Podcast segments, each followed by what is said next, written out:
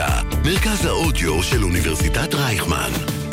קול האוניברסיטה אודיוורסיטי.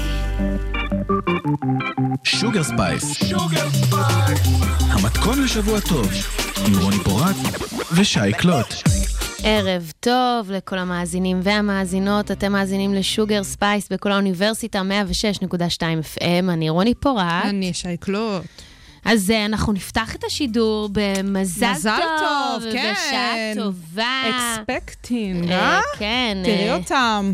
לקרביס. קרביס, אנחנו אה, קורטני קרדשיאן ו- ברקר. וטרוויס ברקר. תראי מה זה, איזה כיף. אז היא בחרה להודיע, יותר נכון לעולם, כי הרי הוא כבר ידע, זה הרי ברור כשיש לה בייבי באמפ מתקדם, והוא מרגש? הוא מרגש מאוד. אה, והיא עשתה את זה בקטע של הומאז' אה, לקליפ של אה, בלינק 182, שהוא היה חבר בלהקה האגדית הזו, של All the Small Things, שיש שם הם כזה עדיין מלא קיימים, מעריצות. תכלס, לא? אה, כן, כאילו היו שם הם כל מיני... זה, אה, זהו, הם נותנים, הם נותנים עוד. אז אה, כן, אז בקיצור, אז באחד מה שמגניב- הקליפים, אה, יש מישהי שמחזיקה את אותו השלט שהיא... ממש, מחזיקה. ממש, היא עושה כזה זה. עכשיו תראי, אני אה, עדיין ממשיכה לצפות בסדרה הזאתי. אני לא. רוני הפסיקה, תגידי, זה בגלל שאין לך. אה, מנוי? כאילו? לא, לא, לא, לא. הפסקתי גם החלטת כדאי. בשתי העונות האחרונות ב-e-news, ואז זה ב-e, לא כן. ניוז. ואחרי שזה עבר כבר להולו, אני כבר ממש לא... זהו, אפילו ברגע לא שזה זה. טרחתי.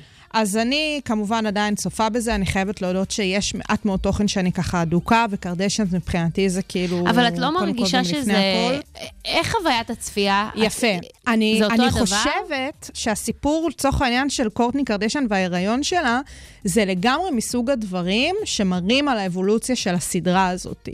כי אם אנחנו זוכרות את העונות הראשונות, שזה באמת בהתחלה היה זבל טהור, אין מילה אחרת לתאר את זה. פשוט היו חבורה... זבל טוב. סבל טוב, חבורה של מטורללים, שכאילו פשוט הבינו שמה באי שיש פה תוכן כסף על הרצפה. קריס ג'נר כמובן. שקלט את זה, איך קוראים לה? ריין אה, גוס... לא לא לא. גוסלינג? לא, לא, לא, לא. אז אה, לא נו, זוכרת איך קוראים לו. המגיש האלמותי של אי. כן גוסלינג. לא, גוסלינג זה השחקן, נו. אה. אז ריין לא גוסלינג. בגלל ברבי עכשיו הכל אצלי ריין ריין גוסלינג. סיקרט, חיים. עכשיו, מה שקרה זה כמה שבהתחלה... כסף הוא עשה מי? נראה לי יותר מכל הקריירה שלו. ממש. אז. הוא שזה חלק זה... ממנה. חד משמעית, אז הוא זה, ועם השנים, כאילו, הדברים קצת הלכו לפה, קצת הלכו לשם, ואני מרגישה שזה התחיל עוד באי, אבל זה הקצין בהולו, שהן לוקחות סוגיות כאילו רציניות, ובאמת מנסות להראות איך זה נוגע בהן.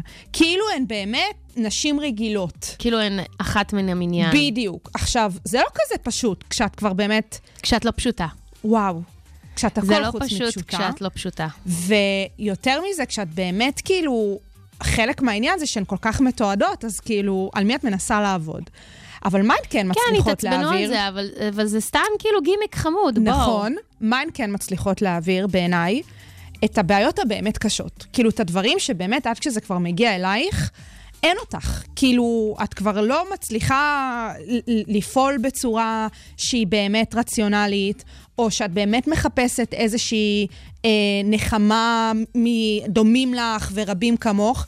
ובעונות האחרונות, מהרגע שזה עבר להולו, זה גם באמת התחיל הסיפור בין קורטני וטרוויס, כאילו בצורה באמת רשמית. איכשהו ההשקה הזאת הייתה די מתוזמנת בצורה מופלאה, את יודעת, אם הייתי יוצרת תוכן וזה. כן, מופלאה או מופלאה. מתוזמנת, כן, כמו שהן אוהבות. ומה שקרה זה שמההתחלה התחיל שם הדיבור על הריון. כן. עכשיו, קורטני היא כבר אישה, כשהם התחילו את הקשר לפני בערך שלוש שנים, היא כבר הייתה מעל גיל 40, אחרי שלושה הריונות. ובעצם כשהיא התחילה את כל הסיפור הזה, הם הבינו די מהר שאם הם מעוניינים בהיריון ובילד, מדובר פה על הפריה חוץ גופית, הם צריכים אה, התערבות אה, של טכנולוגיות הפריה מסוימות. ובאמת, לאורך כל העונות האלה, הם ממש ממש מראים איך הם נכנסו ללופ של טיפולים, וללופ של ה, אה, כל הדבר הזה. יש שם דברים כאילו סופר מתוקים, זה שהם כל הזמן כזה צריכים לעשות סקס בשביל כאילו בסופו של דבר להיקלט. אז הם הופכים את זה להכי כזה, אנחנו כאלה לוי דווי ודביקים, וזה וזה כאילו, זה קורע, כי הכל שם נורא קרדשייני כזה, את יודעת, כאילו...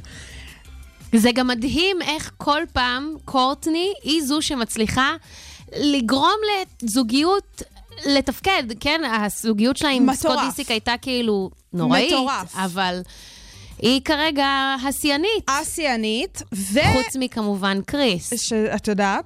אמ, ובאמת, כל השנים האלה, כל העונות האלה, היא לוקחת אותך יד ביד במאבק ובקושי הזה, ובגבולות הניתן זה גם די אותנטי.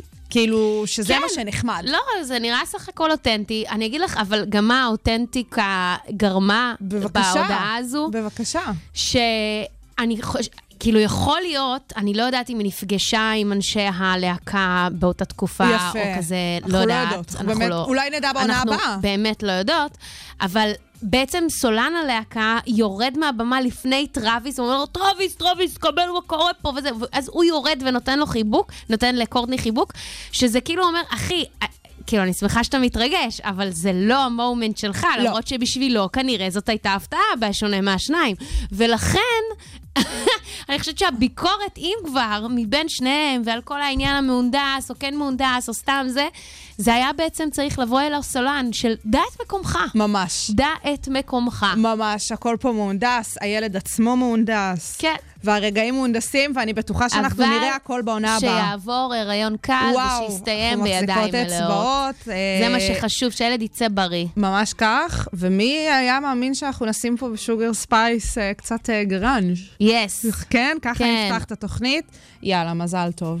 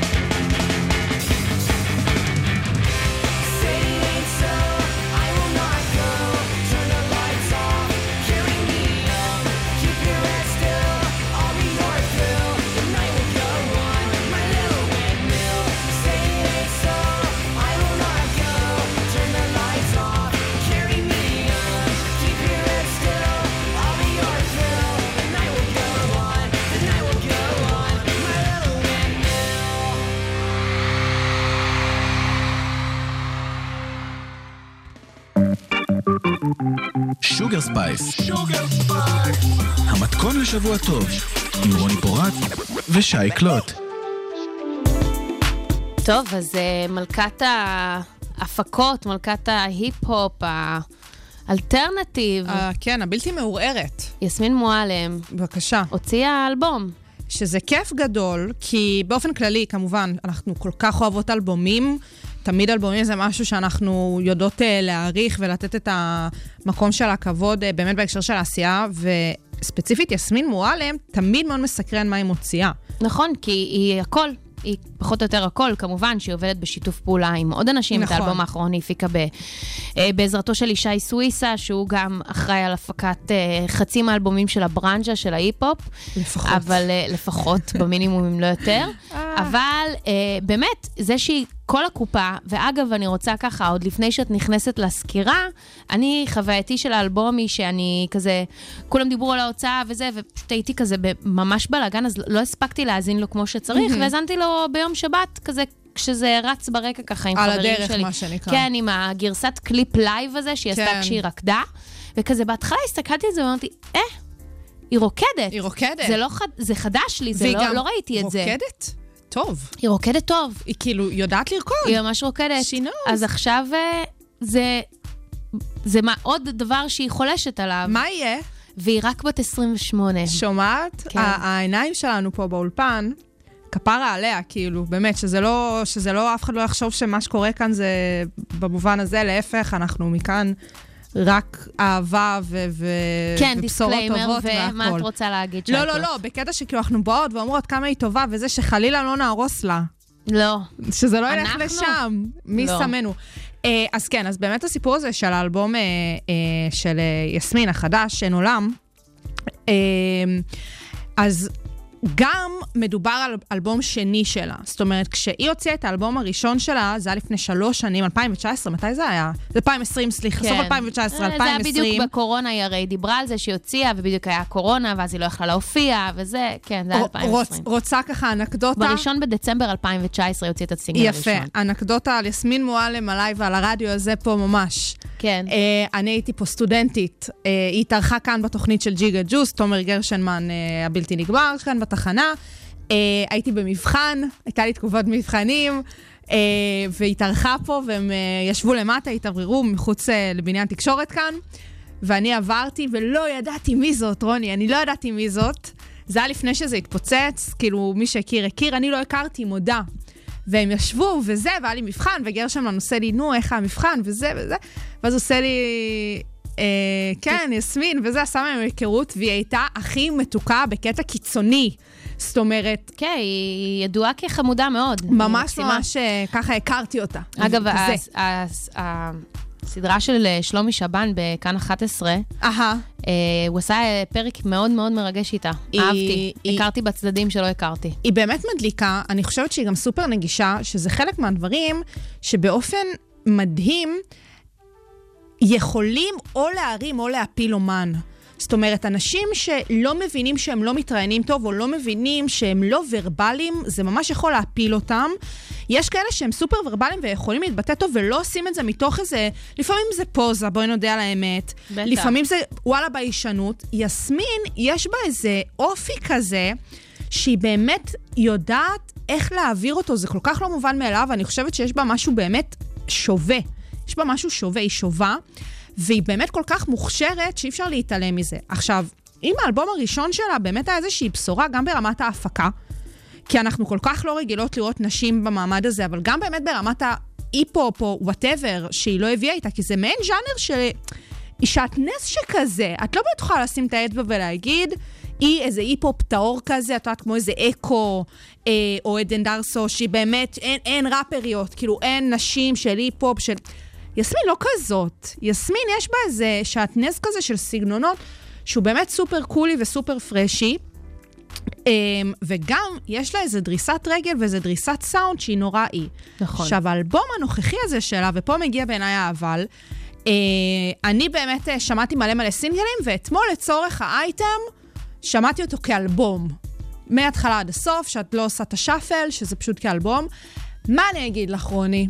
יש שם את העניין הזה של זה נשמע אותו דבר בכל טרק כמעט לאורך כל האלבום. אה, יש שם גם אה, דואט עם מרגי, שזה מן הסתם כאילו קצת שובר, כי זה דואט, אז יש לך שם עוד גוון אה, של סאונד.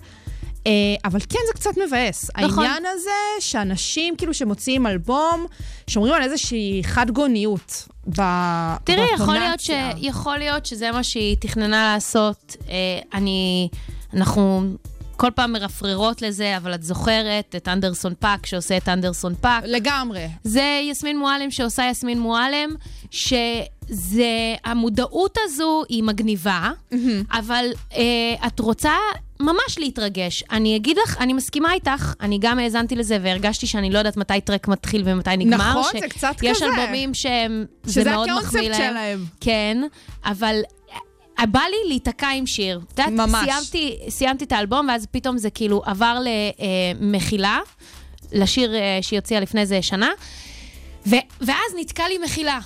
בראש, יפה. ולא כל האלבום. ולא וגם, האלבום. וגם הסינגל שיוצא עם מרגי, רציתי כזה להגיד, oh my god, כאילו, איזה כיף שזה נוצר, ולא, אוקיי, cool שזה נוצר. אז כן, אפשר לשים דגש על זה שכל מה שקורה מסביב לאלבום, הוא כן מגניב. לגמרי. שזה כל כך לא הקליפים. מובן מאליו. דיברנו על הקליפים, דיברנו על הריקודים, ואני ככה רוצה לתת shout-out לחבר טוב שלי, לחבר הכי טוב שלי. אה, יונתן כתב, אה, או ג'ונטן. אה, הוא בעצם אה, יצר את כל השפה העיצובית והטיפוגרפית אה, של האלבום, וגם של כל מה שאתם רואים ברמת האנימציה.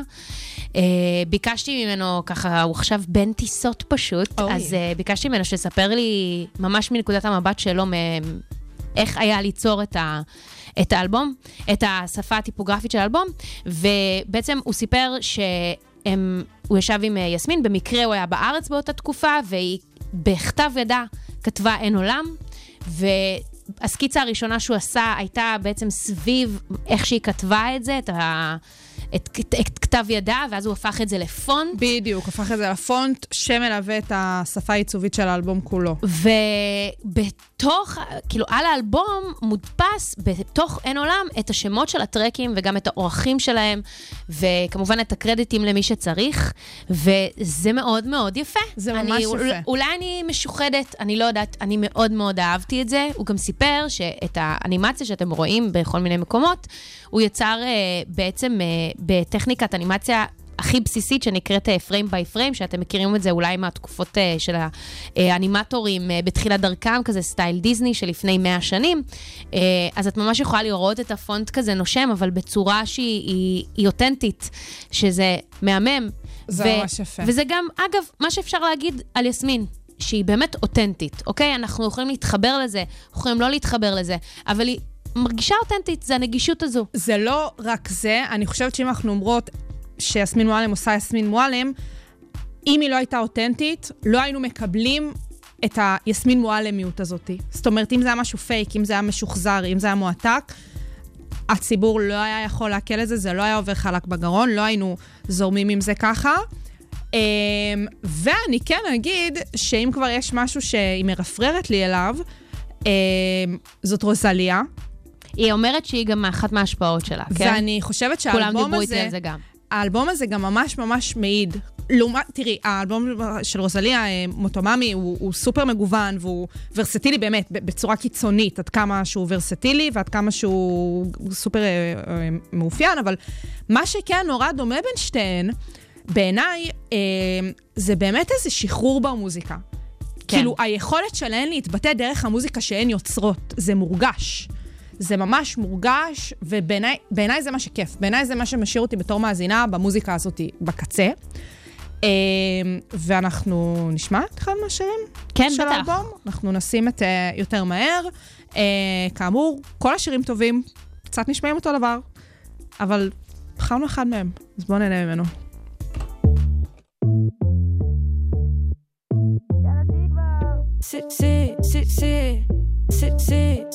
מעשנות מתחת לגל הישן זה לקהל, עושה לפן אנחנו תכף נבין. המחשבות יישארו, יתפזרו לי כמו ענן כשיעל תנגן זה כמו מואזין. הם ירוצו לבמה וזה תמיד הולך ובא, אבל הם מכורים על ההרואין ואתי כמו משקר וגם הלוק לא מכוער, אז בטח שנעוף כולם באוויר. זה בדיוק הזמן לקחת את המזומן ולהעיף אותו באוויר שיחזור וזה בדיוק הזמן לרוץ מהר מכאן לכאן, עכשיו זה בטח לא הזמן לעצור. וכל הבלאגן זה לא בדיוק ירוק, כמעט נשבתי לזה כמו חור שחור. יותר מהר זה לא עובד, סיסי יותר מהר, כמו חללית תני גז יותר מהר. שיר טוב, תגבירי עוד במהירות, האור בא לי לא לחזור. יותר מהר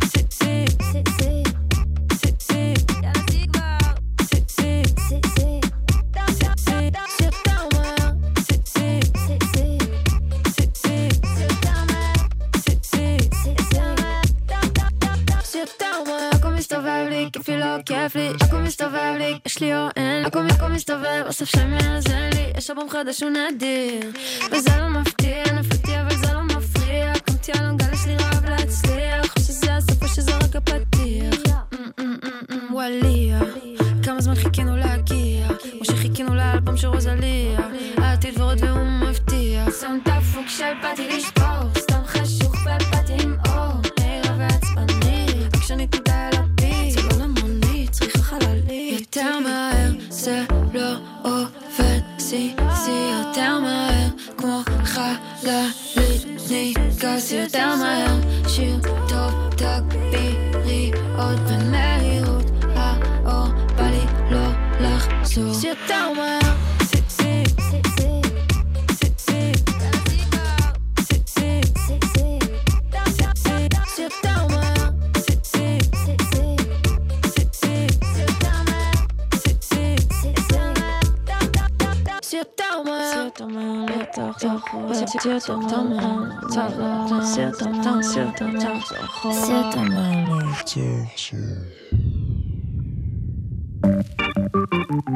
שוגר ספייס, המתכון לשבוע טוב, עם רוני פורט ושי קלוט.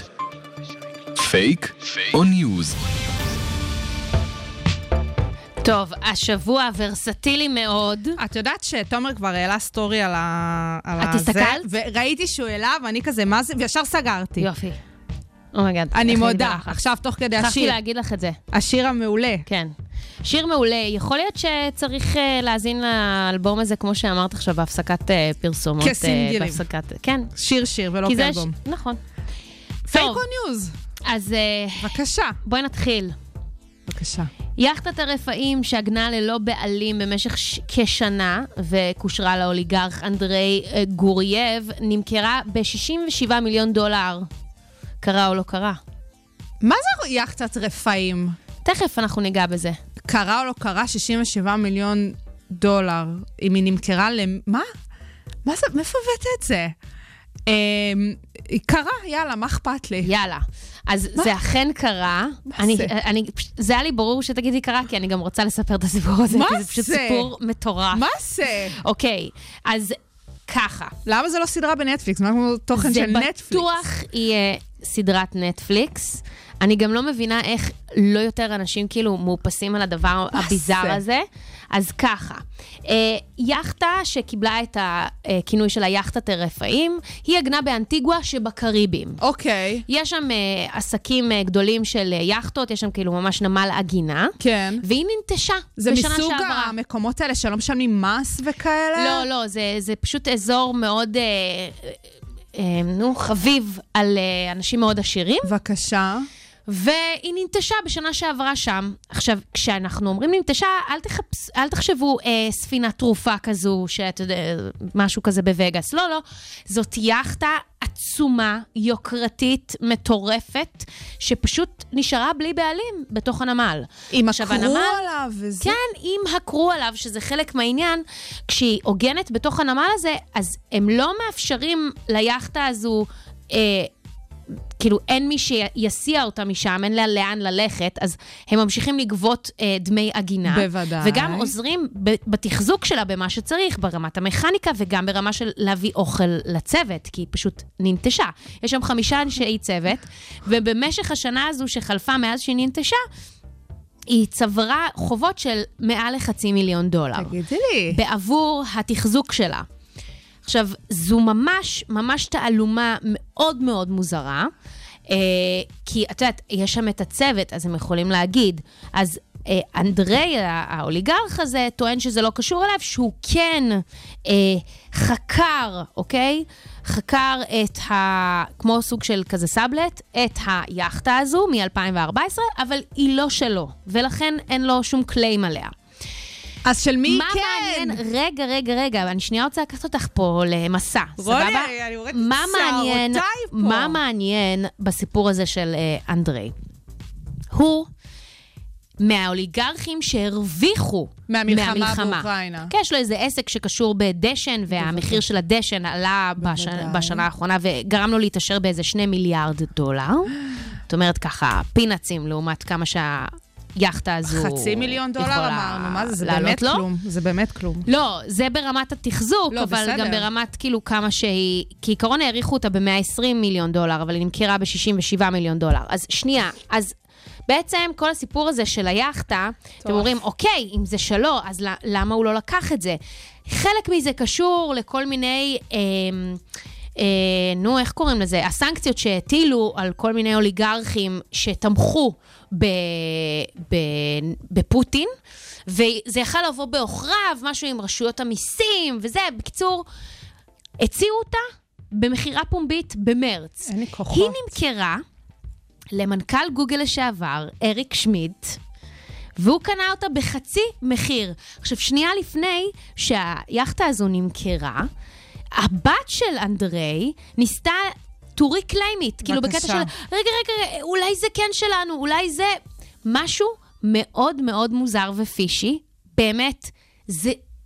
את כל כך צודקת, זה באמת חומר מדהים זה לא נשמע לסדרת אמיתי, נטפליקס. רוני, זה, זה, רסמי אמיתי, נשמע מתוסרט זה לחלוטין. אמיתי, יש שם, זה 81 מטרים, כלי שיט ענק, יש שם אה, בריכת שחייה שהופכת למנחת מסוקים בעת הצורך.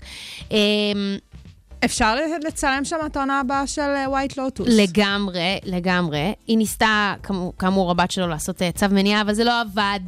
ואריק שמיט, אה, ככה רכש. הצליח להרוויח מזה. בסוף אמריקאים כן שמו ידיים על היאכטה הזו, תראי על מה קרה. הנכס האוקראיני. טוב, הרוסי. אנחנו נעבור לידיעה וואו, הבאה, וואו, שהיא הזויה לא פחות. אין מצב. הקהילה היהודית בארצות הברית זועמת. נו, היא לוקחת אותי לקהילות היהודיות. הרב הגיי, שכבש מיליונים בטיקטוק, התברר להיות אדם בריטי, נוצרי, עם כישרון למבטאים וכנראה גם לתחפושות. קרה או לא קרה? פייק או news? את שומעת מה את אומרת לי פה בכלל? כן? את המצאת את זה? זה לא פייק, אין מצב שהמצאת את זה. זה קרה. אוקיי, זה קרה, אבל לא בגרסה הזו. אוקיי, זה מהשקרים שלה ליד. מהשקרים שלה ליד. אוקיי. אה, אז אני לא יודעת אם שוטטת בטיקטוק בשנה האחרונה, ובכן, כן. ובמקרה יצא לך להיתקל בחרדי גיי, לא. שקורא, שהוא, שהוא יעקב לוי, ככה קוראים לו. הגנריות, לך, אני מצבה. אספר לך סיפור קצר. אני פגשתי בריפלי, מה שנקרא. אה, בחור בשם אה, ארז עובד. אוקיי. אוקיי. הוא כזה, הוא כותב מאוד מוכשר, אני עוקבת אחריו בפייסבוק, והוא גם שחקן, ואולי את אה, זוכרת אותו מה... אמ, סערה תקשורתית שהייתה נגדו ונגד טליה ברטפלד סביב אה, פסטיבל צוותא, שהם אה, אה, לפני פרסמו... שנה או לפני שנה, שנתיים, לפני שנה, בטח. שהם פרסמו כל מיני כזה שלטים אה, כן.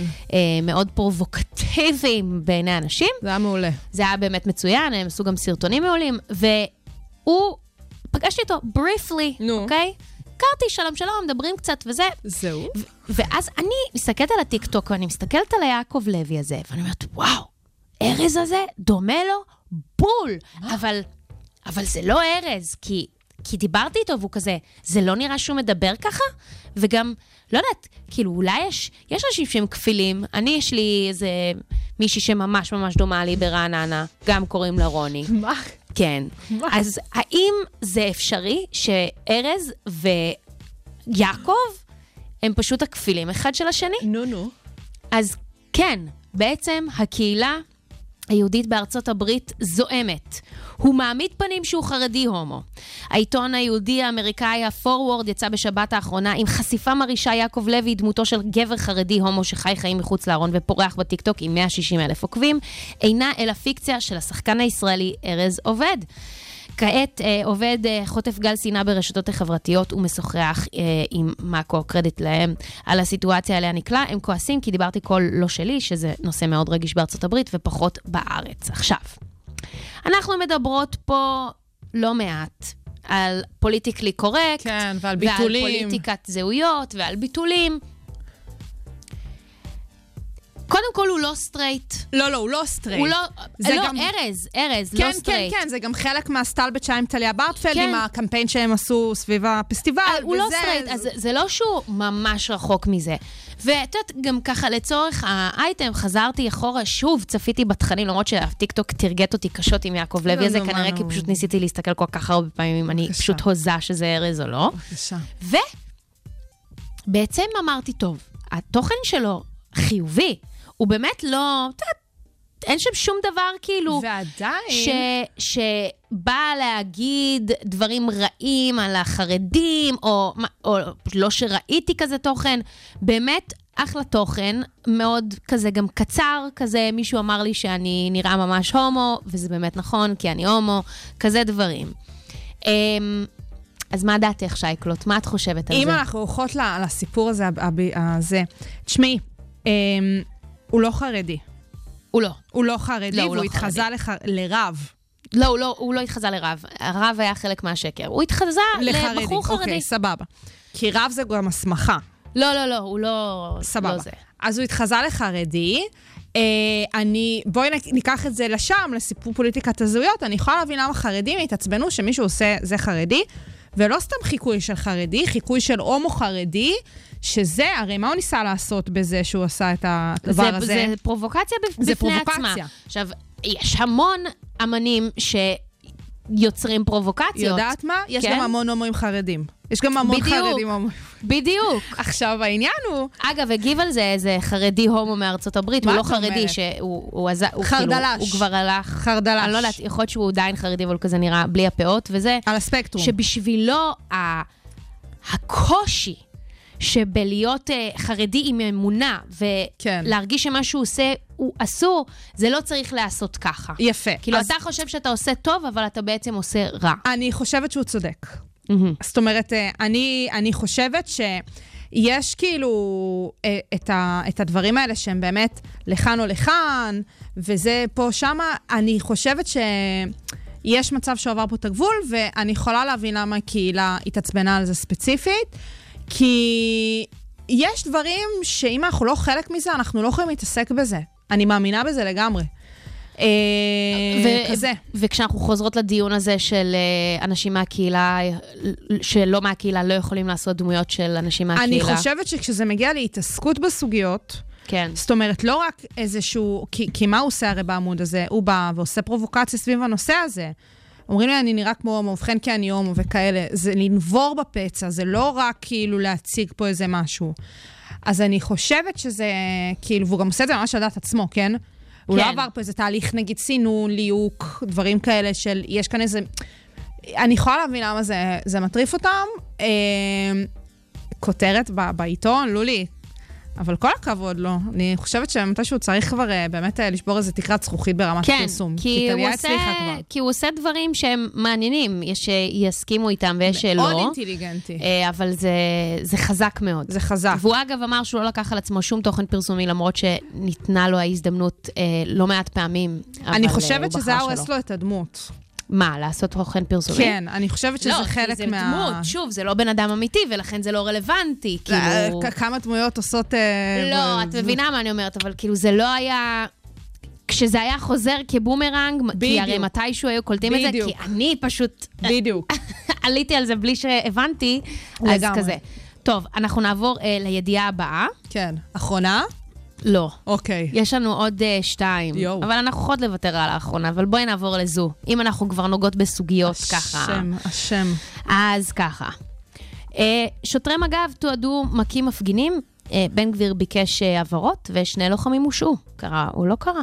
מה פתאום? אז זה קרה. מה? היית מאמינה. בן גביר ביקש הבהרות. למה, הם הרביצו לחבר'ה משלו?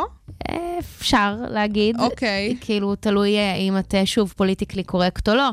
אה, לוחמי מג"ב נראו בסרטונים מכים ודוחפים בהפגנה את טטיאנה ריידר, שבעלה יבגני נרצח בפיגוע לפני 18 שנים ביישוב חרמש בצפון השומרון. הייתה שם הפגנה בצפון השומרון בעצם על, על, על אוזלת היד ו- ועל זה שרוצחים אותם. עכשיו, אני, על זה אני לא מבקרת, מותר לאנשים למחות, חד משמעית. נכון, זאת זכות חוקתית במדינת ישראל. אני רוצה לתת פה גם עוד עניין. אני צפיתי בסרטונים מכמה זוויות, כי זה מה שניתן. נראה שיש שם שוטר שאיבד את זה. באמת, כאילו, ספציפית, אנחנו מדברות על שוטר לא ספציפי. מקרה בלתי הגיוני במדינת ישראל. וגם לא מקרה ספציפי שלא קרה בעבר. בדיוק. אה, מה שנקרא, ראיתי, חוויתי, לא ממש חוויתי אלימות עליי, אבל ראיתי אה, חברים שלי. אני לא רוצה עכשיו להכליל ולדבר על כוחות הביטחון ועל זה שהם כולם ככה, כי הרי ברור שלא כולם ככה. נכון. ויש אנשים באמת שמשרתים נאמנה אה, את הציבור, ועם זאת, המקרים הספציפיים האלה הם לא טובים. הם לא טובים לאף אחד, וגם, אני לא יודעת אם זה קשור ב... בנ- בנוכחות בעצם ההרבה יותר גבוהה, מן הסתם, של הטלפונים ושל המצלמות, ושאפשר לראות את זה מכל הזוויות, ושאומרים לך, לא, אבל זה נערך, ואת לא יודעת מה אמרו לו, ואת לא יודעת מה עשו לו. ואני גם אומרת, וואלה, השוטרים האלה גם נמצאים במקומות מאוד מאוד מאוד, נוראים. מאוד. כאילו, זה לא, הם נמצאים באמת בדואליות כזו שכל הזמן. גם ספציפית, את אומרת צפון השומרון, שם בכלל זה כאילו מערב פרוע, כן? אהה. שוטרים כאלה, מג"ב כזה, משטרה כזאת, צבא כזה. ריבונות, לא ריבונות. בדיוק, הדברים האלה פה את בכלל מערבבת אה, כל כך הרבה מישמש של הדברים, של כוחות הביטחון, שכאילו, את יודעת, לכי תביני איפה הדברים מתחילים ואיפה הם נגמרים, ומי בכלל צריך להיות שם. אה, אבל אין ספק... בן גביר גינה. שבן גביר ודומיו, ואלה שבאו לפניו, וגם סמוטריץ', אגב, שכאילו יצא נגד זה, שזה לא הגיוני, שהמתיישבים מקבלים אה. מכות וכל מיני דברים כאלה. אגב. גם דיברו על... אה, באותה נשימה, באותה כתבה, גם על... אה, אה, אלימות שהופנתה כלפי אה, חרדי שהפגין בהפגנת חרדים גדולה מול הרכבת הקלה בירושלים. אז כאילו, את אומרת, אוקיי, אני ראיתי אלימות של שוטרים כלפי אזרחים נכון. כל כך הרבה פעמים, בכל מלא. כך הרבה הפגנות שאני שמעתי, כולל רימון הלם שנזרק בצורה... אה, שאת לא יודעת כבר להגיד אם היא מכוונת או לא, נכון. ואותו שוטר גם קיבל אה, צל"ש וכזה, אות הנשיא או משהו כזה עכשיו. אז, ולא קרה לו כלום. אז למה עכשיו כן? וגם אני אגיד יותר מזה, למה הדבר הזה מתאפשר עוד יותר? בגלל הקולות האלה. הקולות האלה של אנחנו... זה בעצם בא כקונטרסט, כי אתה מצד אחד אומר, צריך לתת יותר כוח לביטחון, והם לא, והם, אה, הילדים שלנו בסכנה. משילות. ו, ומשילות, ואני אדע ל, ל, לקחת אותם למקום הנכון, הערכי. ואז קורה כזה דבר. אתה לא חושב שזה גם קשור בגב לכאורה שהם מרגישים להתנהל ככה? חד משמעית. זה, זאת בעיה. זאת בעיה. בעיה ענקית, עצומה, שאנחנו גם רואים את, את כמות המחאות וההפגנות, שזה מקסים, הלבלוב האזרחי הזה, לצד הזה ולצד הזה, אני באמת, אין לי פה איזושהי העדפה. אבל הכלים גם שניתנים לכוחות הביטחון בשל, בשלבים האלה, הם גם בעייתיים, אבל אין ספק, אין ספק שכוחות הביטחון לא משלמים להם מספיק, ולכן יש כל מיני תהליכים בעייתיים מאוד, חד משמעית, גם. גם אין לנו מספיק שוטרים, שזה בכלל בפני עצמה בעיה. כן, שבמקום להעביר כל מיני תקציבים למשרד אחד, למשרד אחר, אולי פשוט נגייס עוד שוטרים, ניתן להם תנאים, כאילו, לגייס אנשים שבאמת רוצים להיות בתפקיד הזה, וכאלה. מטורלל לחלוטין. מה אני אגיד, נכון, הבאת לי פה ידיעות מחרפנות, אה? מחרפנות, אחת-אחת. אחת-אחת. נשים איזה משהו כזה, דיברנו מקודם על סוויסה ישי, כן, נעבור לסוויסה מיכאל, כן. כזה, יאללה, קיבלת. כמובן. כמובן.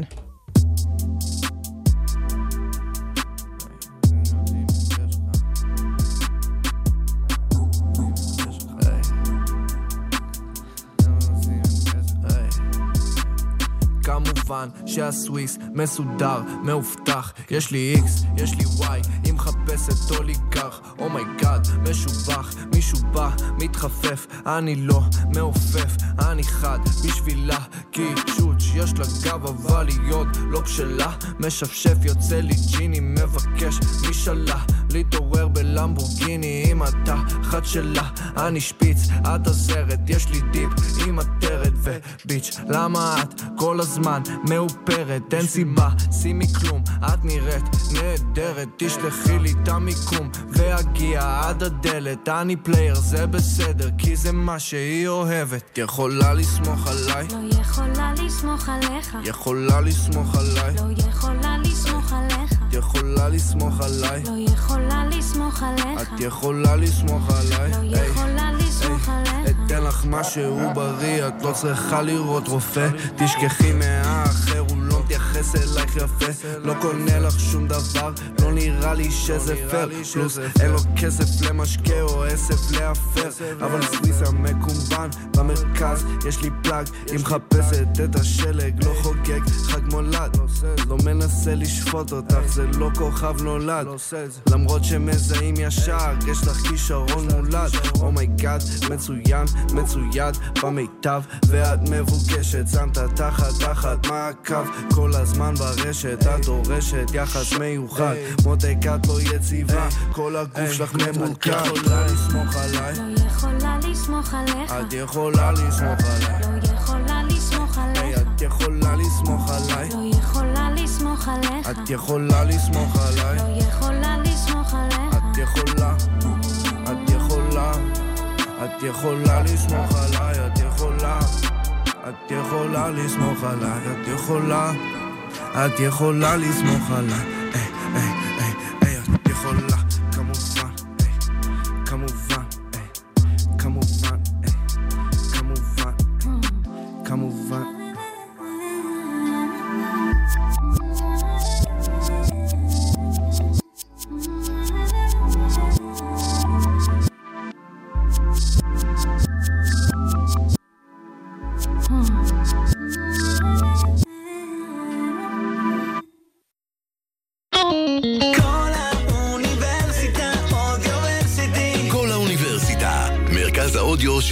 אוניברסיטת רייכמן. Sugar Spice. המתכון לשבוע טוב, עם רוני פורט ושי קלוט. קלוט. עם שי קלוט. מגיע עוד מזל טוב בתוכנית הזו, כמה מזל טובים? שימי לב, שימי לב. אוזלת היד של המזל טובים. מה, מה קרה כאילו ב-19 ב- ביוני, אני שואלת, שכל כך הרבה מזל טובים קורים פה. אה, אבל בכל מקרה, אנחנו חוגגות כאן ב Sugar Spice את יום הולדתו של נדב הנפלד, מזל טוב, נדב. בן 55, ממש היום. אה, מי שלא יודע, לא יודעת, באמת מדובר על אחד הכדורסלנים הבכירים במדינת ישראל. אה, אין לנו הרבה כאלה, את יודעת, ישראלים כאלה שאת יכולה לבוא, לתפוס בשתי ידיים, להצביע עליהם ולהגיד, הוא, הוא, כאילו, באמת עם הדברים שהוא עשה. אה, את יודעת, יש את דור הנפילים, כל המיקי ברקוביץ' וכאלה, אבל... כאילו הוא כזה מהדור של ההורים שלנו, נכון? זה כזה כן. מסוג האלה שאת מסתכלת ואומרת, אה, וואו, כאילו, אנשים בדור הזה גם עשו דברים. אז באמת, אה, נדב הנפלד, אני חושבת שגם... ביקורת סמויה, כן. אז כאילו, תכף אנחנו נדבר על, על כאילו, הוא עשה הרבה דברים בספורט, אנחנו פשוט מדברות עליו היום בהקשר משפטי, כי באמת ה- הטייק שהוא הביא כאן אה, לעולם הספורט הוא, הוא מעבר לעניין של הספורט. של העיטורים האלה, של כן. המדליות ו- והגביעים. ו- ונציין, אנחנו מדברות באמת על אחד הספורטאים, הכדורסלנים הבכירים במדינת ישראל, היה הקפטן של מכבי, אה, קפטן נבחרת ישראל, אה, לקח 11, 11 אליפויות עם אה, אה, אה, מכבי, אה, שמונה גביעים עם מכבי, אפילו אליפות של אה, סופר ליג, שזה באמת אה, איזשהו גלגול של, של היורו ליג, אה, כל הפיבה והחרא הזה שלהם. אה, אבל חוץ מהעניין הזה, שזה באמת הוא עשה כספורטאי אה, בוגר, אה, גם בואי לא נשכח שהוא כמעט, כמעט, כמעט היה הנציג הראשון שלנו ב-NBA, עם אה, מה שהוא עבר שם, שהוא כאילו היה אמור להיות בבוסטון סלטיקס, וזה, זה לא קרה בסוף, כי הוא החליט אה, לחזור למכבי. אה, אבל באמת, מה שמעניין לראות זה מה הוא עשה כשהוא היה יחסית צעיר. אנחנו מדברות על אה, עתירה, אה, לא עתירה, תביעה שהוא בעצם אה, הגיש, כשהוא היה בן כאילו, זה היה ב-88, אז אני צריכה לעשות את החישוב. הוא היה אני בן... אעשה אה, לך, תמשיכי, תמשיכי, אני אעשה הוא היה לך. כאילו ממש צעיר, סבבה? הוא היה צעיר. היה בן 35. אה, בן ש- לא, מה פתאום? כן. 88 זה לפני 30 שנה. אז הוא היה בן 25. 25, למה זה לא עשה לי טוב? הוא היה בן 25. אוקיי, אופס. עכשיו, fake news. הוא באמת הגיע, ובתור בחור די צעיר, אה, עכשיו זו תביעה שהתגלגלה, זאת אומרת 88 זה רק הגיע לבית משפט עליון, אנחנו מדברות באמת כמה שנים שזה התגלגל. הוא בא וניסה לאתגר את מערכת הספורט במדינת ישראל, הראשון מסוגו שבא ורצה לעמוד על הזכויות שלו בתור ספורטאי. עכשיו, על מה אנחנו מדברות כאן בעצם? אה, זה לא שהיום הדברים הם פרפקט, כן? יש עדיין תחלואות אה, הספורט בישראל, מהבחינה הזאת של איך מתייחסים באמת לשחקנים. נדב הנפלד היה הראשון שבא ואמר ואתגר את המערכת הזאת באמירה של תנו לי להיות אדון לעצמי, תנו לי את הזכות שלי לקחת את כרטיס השחקן שלי, שזה בעצם אה, החוזה אה, שלי, לשחק איפה שאני רוצה, אה, את יודעת, בהתאם לחוק, בהתאם אה, להתניות חוזיות. עכשיו, הסיפור הספציפי שלו היה שהוא התחיל לשחק ברמת השרון, ואז כשהוא היה חייל, התחיל העניין של הוא מושאל, הוא לא מושאל, הוא רצה להחליט איפה הוא משחק, וחסמו בפניו את הדרכים, את הגישות לעבור בין אה, מועדונים לפי ראות עיניו. ואחר כך אה, שואלים, איך זה הגיוני שספורטאים לא מתפתחים פה בארץ, אה? ממש, ממש. עכשיו, עזבי, לא ניכנס לעניין שמדובר שהוא היה חייל וספורטאי מצטיין ואיך זה עובד, כי זה בפני עצמה זאת סוגיה באמת מרתקת. אבל כאילו, תחשבי עלייך, רוני. את עכשיו עובדת בחברה, לא משנה אפילו מה, ואת רוצה לעבור, לעבוד בחברה אחרת. למה? יכול להיות שהציעו לך שם תנאים יותר טובים, יכול להיות שהאווירה בחברה שאת עובדת בה עכשיו כבר בא לך מקולקל, לא כיף לך שם, בא לך לעבור אפילו לתנאים פחות טובים. ואת יודעת מה, רוני? זה ממש לא רלוונטי. למה את רוצה לעבור? את רוצה לעבור. עכשיו, תשמעי, את חתומה על חוזה, יכול להיות שישלמו לך פיצויים, לא ישלמו לך פיצויים, יש מצב שאפילו את תהיי חייבת איזה פיצויים למקום העבודה שלך בהתאם לחוזה שלך. אבל מה את יודעת שאת יכולה לעשות? לקום וללכת. בדיוק. ספורטאים בישראל לא. עכשיו, נדב הנפלד בא, ובאמת אתגר את הרעיון הזה, את התפיסה הזאתי. עכשיו, מה נחמד לראות? כשאנחנו מדברות על שנת 1988, זה בעצם לפני שנת 1992, בשנת 1992 אנחנו מדברות על המהפכה המשפטית ואל מול הרפורמה המשפטית שרוצים לעשות עכשיו. אז 1992 נחקקו שני חוקי יסוד, והחוק היסוד שבאמת רלוונטי לדיון שלנו עם נדב הנפלד, זה הסיפור של חוק יסוד חופש העיסוק, שבין היתר באמת מקנה לכל אה, אה, אדם, אזרח בישראל, את הזכות להחליט איפה הוא עובד בהתאם לזכויות די בסיסיות שהחוק הזה מגדיר, ויש עוד חוקי העסקה נוספים במדינת ישראל שמעגנים זכויות מסוימות. ובאמת בית המשפט העליון דיבר על הנושא הזה לפני חקיקת חוק היסוד, שזה מה שמעניין, לראות איך הם יתייחסו. ובשורה התחתונה, בית המשפט בא ואמר, תקשיב, אתה לא טועה שיש זכויות העסקה שבאמת צריכות להישמר. אבל הדבר הזה הוא לא מוחלט. אתה לא באמת יכול לקום וללכת מתי שאתה רוצה. אפשר להגביל את זה, גם כמובן מה שדיברנו בהקשר של החוזים, אה, אבל במקרה הספציפי של נדב הנפלד, בגלל שהיה כזה צעיר, זה היה לפני שהוא היה כזה חייל וזה, אז החוזה שלו היה קיים, לא קיים, ואז הוא כאילו לא באמת היה יכול לבוא ולתבוע את מה שהוא ביקש מבחינת הזכויות שלו. אז המקרה הספציפי שלו באמת נדחה. מה שהוא כן קם... אה, נדחה כאילו לא... די, דן דיל. כן, בית המשפט העליון בא ואמר, בגלל שזה הגיע כבר לעליון, אנחנו מדברות על ערעור, זאת אומרת, כבר כן קבעו אה, תוצאה בעניינו, שאמרו שלא, אה, לא, אי אפשר, אה, אפשר להגביל את ההעברה שלו, הוא לא יכול להחליט מה שהוא רוצה והכל. אה, עכשיו, באמת, כשאנחנו מסתכלות על העניין הזה, את באה ואומרת, וואלה, כאילו, מה העיניים שלנו על השחקנים האלה? הרבה פעמים אנחנו אוהבות לדבר, לא רק אנחנו, תקשורת הספורט בעיקרה, אנחנו באמת לא כזה מדברות על זה, אבל כן. תקשורת הספורט בעיקרה, או אנשים שמסתכלים על השחקנים והספורטאים האלה, ואנחנו אומרות כמה הם מרוויחים, ואיזה סכומי עתק, ובאמת החוזים שלהם והכול. חבר'ה, זה לא רלוונטי.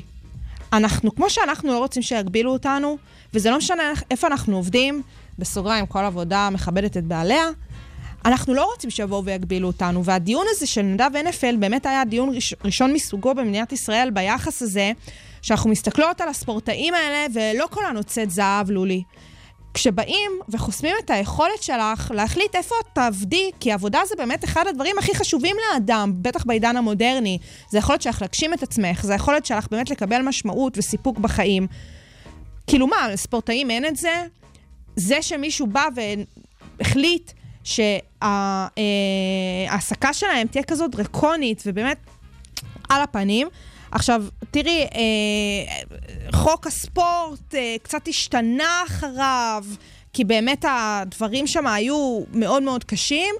אה, גם היום המצב לא כזה טוב, אבל אנחנו חד משמעית, לדעתי זה אחלה יום לבוא לנדב הנפלד ולהגיד לו, תודה, ממי, ומזל טוב. בדיוק, תודה ומזל טוב לנדב הנפלד, כי היה לנו ככה כמה דקות לבוא ולדבר על הנושא הבאמת מרתק של היכולת שלנו לקום בוקר אחד ולעזוב את מקום נכון, העבודה. וגם אין ספק שאני אני בטוחה שהוא לקח בחשבון שהוא לא יראה בתוך הקריירה שלו את התמורה על זה. ממש. אין ספק שהייתה פה מחשבה על האחר ועל הענף באופן כללי, ועל האופן שבו אנחנו נכון. מסתכלים על זה, וזה באמת לא מובן מאליו. לא מובן מאליו. זה אגב, הרבה פעמים הסיפורים של הרבה בג"צים, שאנשים פשוט לא רוצים שהעוולה תמשיך הלאה.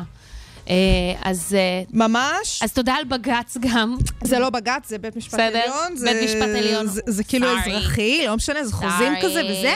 אופס. אבל... אה, בסדר, זה, בית משפט. אבל את צודקת בעניין התקדימי. זאת אומרת שכשבית משפט עליון מתעסק בנושאים כאלה, אז זה לא תמיד רק למקרה הספציפי, ולוקחים את הנושא ובאמת משליכים אותו הלאה, אה, וזה באמת נושא חשוב. אה, ואנחנו צריכים לזכור שהספורט הוא תמיד הרבה מעבר לספורט. תמיד אנחנו צריכות להסתכל על הדבר הזה ולהבין איך הוא מושלך הלאה. נדב הנפלד הזכיר לנו פה במקרה הזה, אז once again, מזל טוב, נדב. מזל טוב ותודה. תודה, תודה. Sugar Spice. המתכון לשבוע טוב, עם רוני פורט ושי קלוט. פינת ה trash. טוב, אז uh, יש לנו כמה trash ים לדבר עליהם. תראי בוא מה נראה זה. כמה אנחנו נספיק. בואי ננסה. אז את היית קונה, נניח, את הבידה של אה, ביונסה וג'ייזי? אני לא כזה אוהבת בידה, אני חייבת להודות, אף פעם לא וואו, כזה... יש לי חברים שכל כך לא הסכימו איתך, כאילו יש איזה blooming מאז שאנשים כן. מגיעים לסיני, את יודעת כן. שיש שם כזה בידאים, כן, שהם אמ, נורא אוהבים את זה. אני גדלתי אגב עם בידה אה, בחדר, כאילו בחדר המקלחת. שירותים, אה, שהיה, לא, לא, כי זה היה כזה בית נורא ישן, כזה משנות ה-60. אני לא אוקיי. השתמשתי בבידה מעולם. אני לא מצליחה להבין את הקונספט, אבל אני מקבלת את מי שכן. זאת אומרת, זה לא משהו שאני מסתכלת עליו ואומרת, כאילו, אוקיי, אז אז אנשים, מה? לענייננו, מה קרה שמה? רהיטים מקוריים מביתם הקודם של ביונסה וג'ייזי נמכרים באי-ביי, יש פה כל מיני כזה אה, דברים בצורה כזה לבן עם זהב, אני רואה שהם מוכרים פה באמת אה, מנורות, שזה די הזיה, כל מיני נורות, מנורות. לא הבנתי, הם עברו דירה, השאירו את של כל התכולה, ומישהו. פשוט בא ו... לא, את יודעת, זה נורא נהוג אצל אה, סלבס, שאתה קונה את, ה- את הבית, כולל הריהוט. והכל, סבבה. אבל אתה גם אוכל אז- את זה עם הריהוט. נכון, אז, אז אנשים מי שבא ש- אחריהם, כאילו, כן. לא מעוניין בריהוט. אמר, אני רוצה לעשות עוד יותר כסף, חוץ מזה מטורף. שקניתי את הנכס שהם גרו בו פעם. את יודעת שהוא מחזיר את ההשקעה. אה, אני לא יודעת אם הוא מחזיר, אבל הוא מקבל חזרה לא מעט. מה קורה שם? כן, טוב, נו. אני לא התחברתי. אני באופן כללי, כאילו, את יודעת מה? יש בזה משהו מאוד אקולוגי. היד שנייה הזה. thrift shop. בעיקר כשזה עובר אה, כן. לביונס אה, וג'ייזי. אה, שאגב, היא לא כל כך בעניין של מחזור, כי הרי כל, ה, כל ההופעה שלה מצולמת מכל דרך וזווית אפשרית, אז היא כל הזמן עולה עם... עם אה, תחפושות חדשות, כאילו ל outfit ים אגב- חדשים, לחלקים שלה, ועכשיו זה של אמסטרדם האחרון, היה ה outfit ים הכי יפים, וזה ממש מבאס אותי שהיא לא התלבשה ככה אצלי. אגב, את רשמת כאילו ב lineup מכירה פומבית ביונסה, אז כן. אני ראיתי שמישהו היה ב, או בשתי הופעות שלה או באותה הופעה, היא זרקה שני זוגות משקפיים. כן, את ראית את זה? כן. וגם כן עשה על זה קופה. לא, אבל לקחו לו את הזוג הראשון. אה, רק אחד מצליח את הזוג- למכור? כן. זה מאותה הופעה? זה לא הצליח- למכור, הוא לקח את זה הביתה, אני לא יודעת אם הוא מכר את אז זה. אני ראיתי שהוא זה. אה, שהוא בגלל- מכר את זה בגלל גם? זה, אה, כשרשמת את זה. הייתי בטוחה שזה זה. טוב, מוכר את זה באיזה 70 אלף דולר.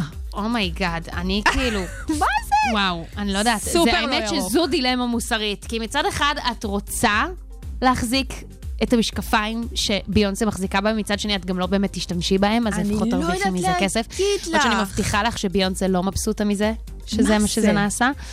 אבל לא יודעת, היא מפתיעה אותי. גם כל, אה, עם הקטע שהיא מחלקת פתאום בברצלונה merch למעריצים שלה ב- בדמותה. כן. גם היא הזויה. וואו. אפשר להגיד את זה? אפשר.